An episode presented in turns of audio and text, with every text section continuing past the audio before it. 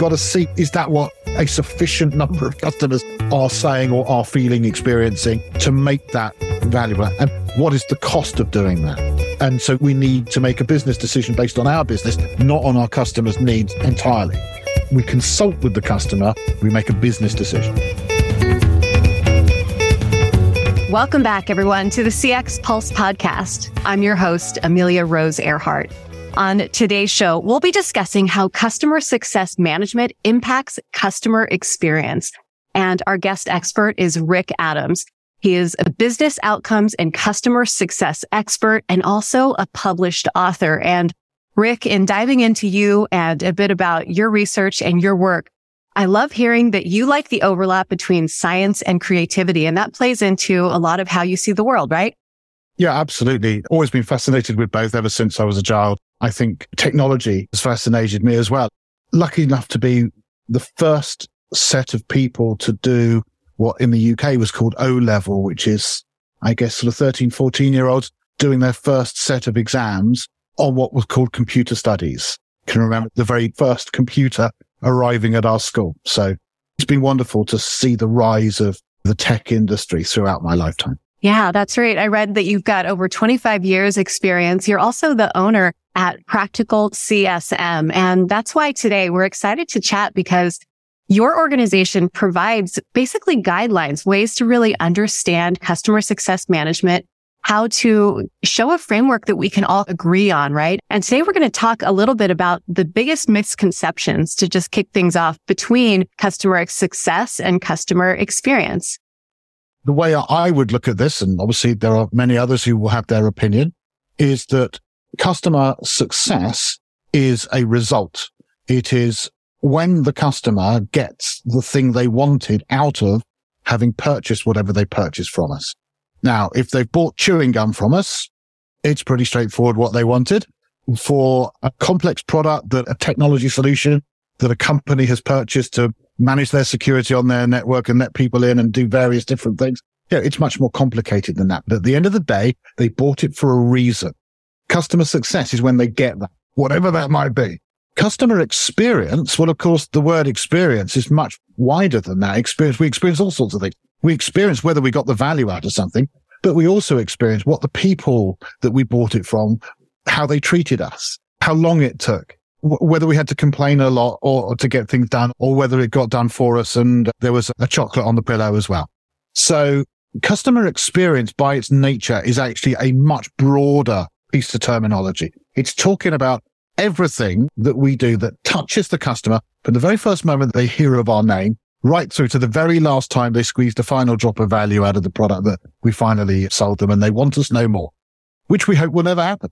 But everything that happens, it's experienced by the customer. Therefore, it's part of customer experience. And we talk about the customer journey, of course. And so therefore customer success is much more specific and it only incorporates aspects of the customer journey post sales because until you've bought it, you're not trying to get value out of it. It's too early.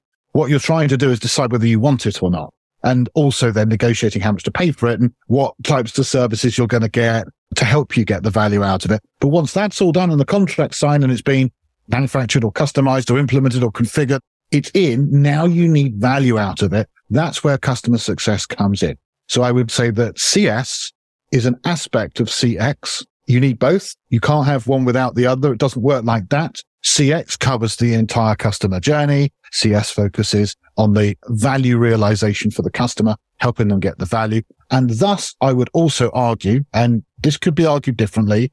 I would argue that CS is the most important part of CX. The reason being it's what customers care about is the value they get. Is it safe to say that if they were a Venn diagram, you would have customer experience and customer success and hoping that overlap in that Venn diagram gets larger, right? Because that is the successful customer experience.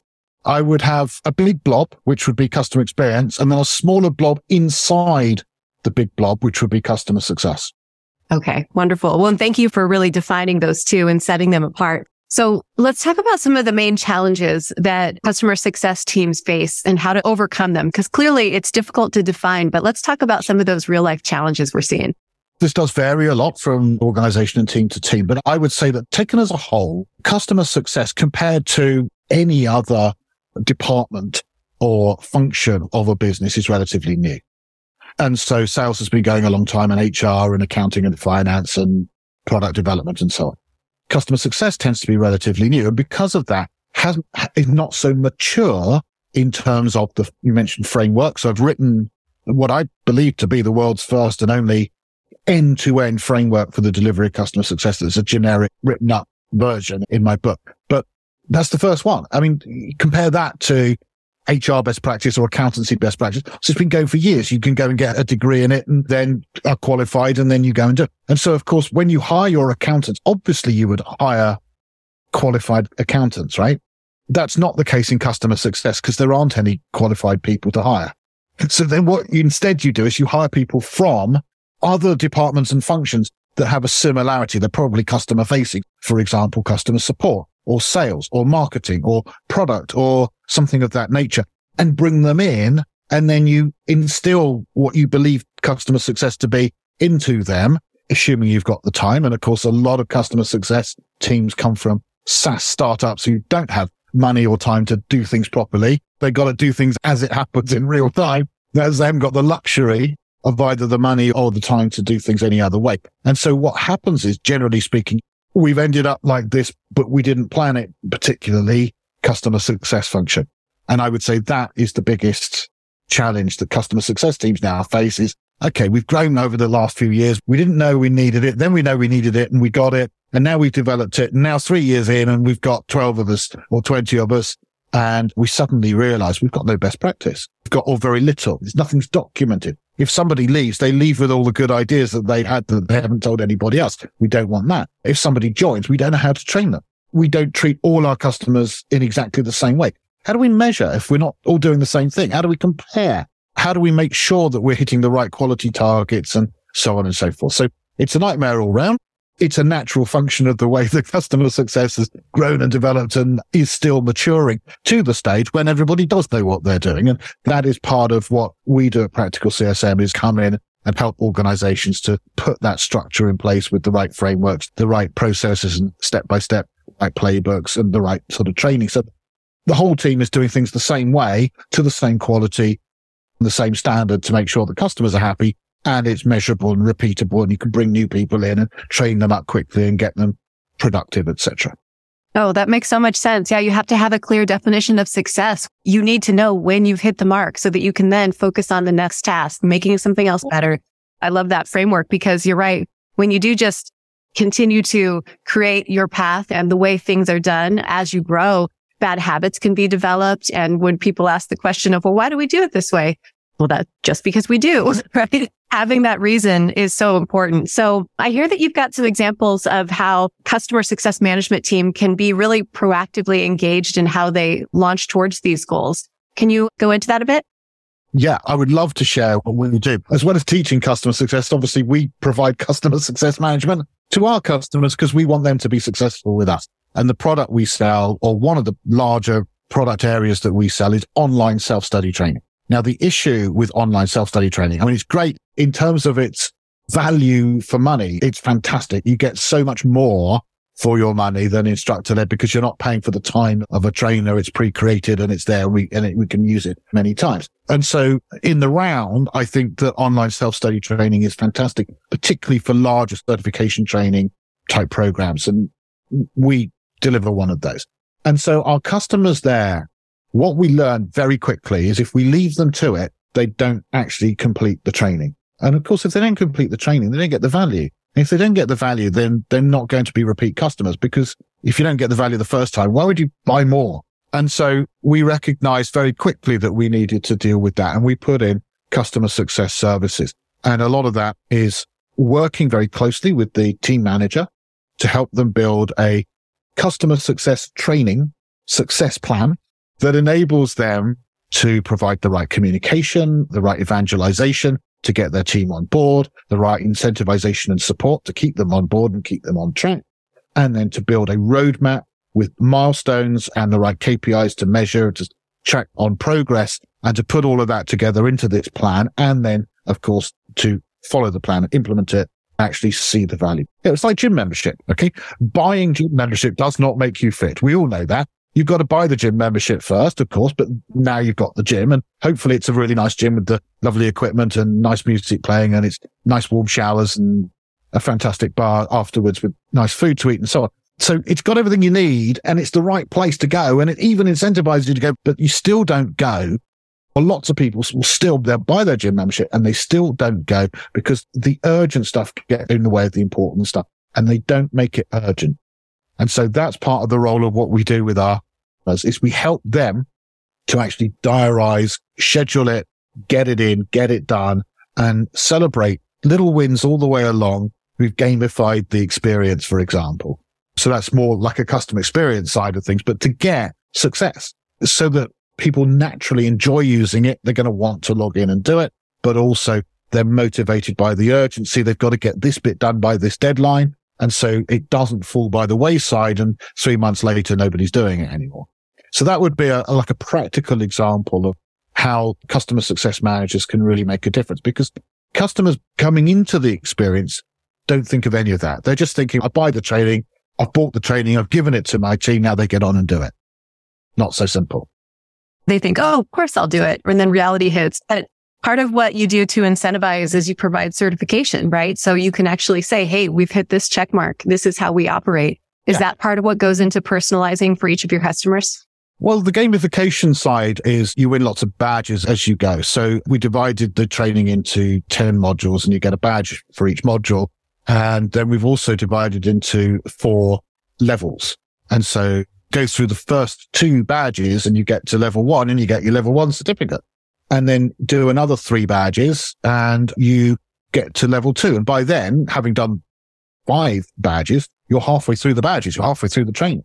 Do the other five, you get your level three certificate, pass the final exams and you get your level four, which is the actual certified CSM professional. So there's always something to aim at. And this, I think, is very similar to, like in games that people play, pay for and play. It's a similar concept is there's something to aim at in the short term that motivates you to keep going as well as the long term. I'm going to complete the game. Well, that's great, but that doesn't keep you in the moment in the game. It's the ability to get to the next little step and feel good about it. Give yourself a little bit of a reward for having achieved this particular badge or this particular level in our case. Well, I love the setup too, because learning about a new concept feels so abstract, right? You just research it on your own. You can go in any which direction. You provide the framework of here's what you need to learn, right? Here's what you need to understand to, to hit the mark here. And I think that helps us all stay motivated as well. So I really like that setup. As we switch things back and talk more specifically about customer success management, we want to talk about how customer feedback plays into that and how you collect and analyze that type of feedback for organizations. Customer feedback is critical. The customer is key to creating a product they want, right?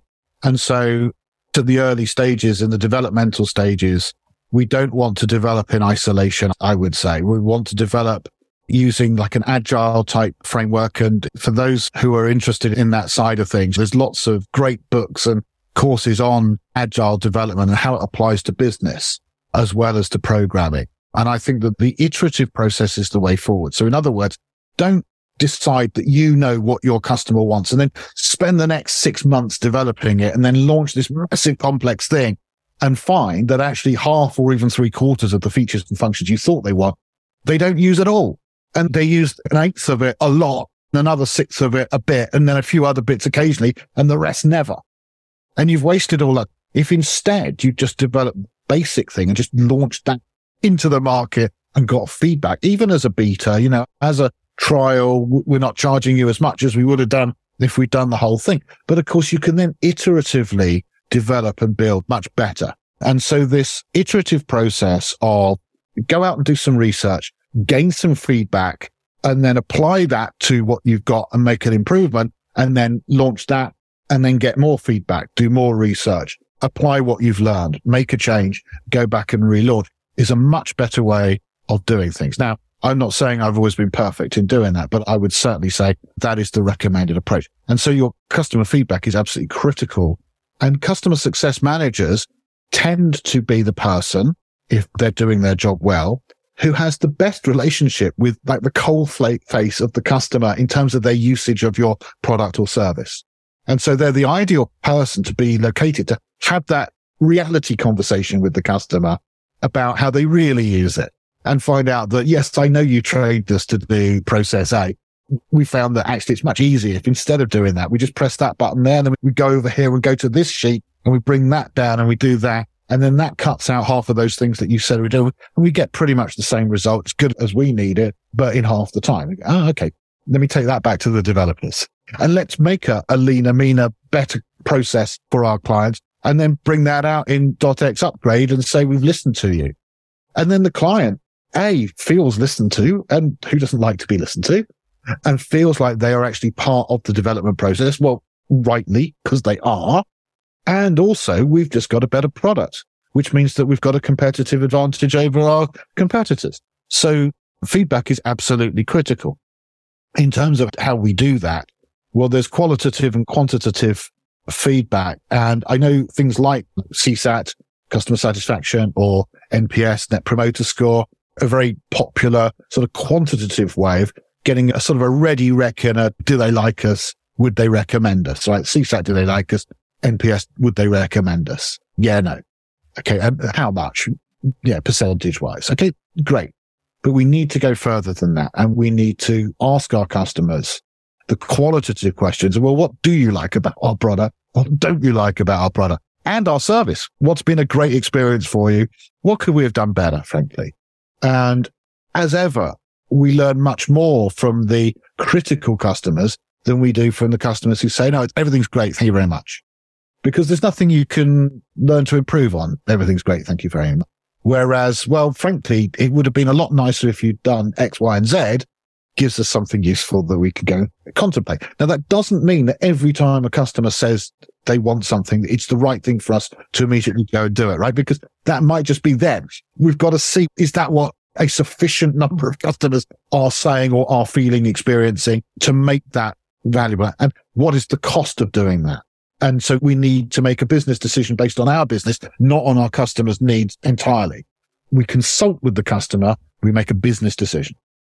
Sounds like you have to do some really active listening, make some tough decisions. And also to me, it feels like you're honing your way towards the best possible route to take as opposed to going in every which direction. You're saying this didn't work. We're going to adjust and course correct from here, which is always the best way because you're eliminating options and focused on the right thing. So as we start to wrap things up here, Rick, I know this is a big, wide, general question, but you see the data, you see the backside of these things. How do you measure customer success? The first way is like a sentiment type measurement. And that's been very popular. And that is how a lot of CS teams have traditionally measured themselves or indeed even been targeted on is like an increase, for example, in net promoters. What is now replacing that a little bit, which is good to see is NRR. And so what that is the difference between ignoring new sales to new customers taking what we sold in our previous contract period, adding to it any additional upsells that we've managed in the period, but re- taking off any customers who have churned, what does that leave us with? And it will either leave us with a positive number because the upsells were greater than the churns or a negative number because the churns were greater than the upsells. Mm-hmm. And so whatever was last time, if we sold $100 last time, if we now sell an additional $20, but lose $10, then we're up $10. We're up from 100 to 110. Okay. And then obviously that is also our 110%. And so what a venture capital investor would be interested in is a company that can say we typically have a increase in our contractual returns and NRR of around 130 mark. And they'll be like, that's wonderful. Because what that means is as a company, we're growing. It's like the leaky bucket analogy is the easiest way, I think, to explain it. It's so, so obvious that by the time I've said this, people will be rolling their eyes. But if you imagine the flow of new revenues from new customers being turning the faucet on at the top and the revenues are flowing into your bucket, well, of course, the bucket's going to fill up unless there's a hole. Now, if the hole in the bucket is bigger than the amount of flow new revenues coming in, then your bucket never fills. If it's smaller, but still there, then your bucket fills more slowly. But as soon as you turn the faucet off, it will So that is the analogy of the difference between going out and getting net new customers, which is always essential for growth, but then also minimizing churn, keeping the hole as small as possible and increasing upsells. In other words, turning the faucet on higher. So it's not just net new, but also existing customers buying more. So you've got more revenues coming in and less coming out at the bottom means your bucket will grow more quickly, which means you will need a bigger bucket more quickly, i.e. You, your company is growing. And so that really is the sort of true measure. It's just that bit that is existing customers, which is what NRR is measuring. It ignores net new customers and just focuses on retention customers. Are we growing the revenues from retained customers? And with that bucket analogy, all it made me think was if that's going to happen to me in my organization, I want a plan. I want to know how to handle this when it happens, when to step into action. Totally. Sounds like everything that you provide can really set that up. So that's very true, Amelia. And day one, you're worried about getting customers, right? You haven't got any customers. So there's nothing to retain and nothing to renew. You've got to get your first customer. Once you've got your first half dozen or so customers, that's day two, as it were, a little bit down the track. Now you're worrying about retaining those customers. So it comes in fairly quickly after you're worried about product first, then you worry about marketing, then you worry about selling, and then you worry about customer success as we go down the customer journey. Yeah, it's a perfect lead in. It's why folks should really check out practical CSM and go through the process, really understand this topic so you can know if you're hitting the mark. Rick, why don't you let everybody know where they can get in touch and how they can connect with your services? Thank you so much, Amelia. So practicalcsm.com, or you can find me, Rick Adams, on LinkedIn.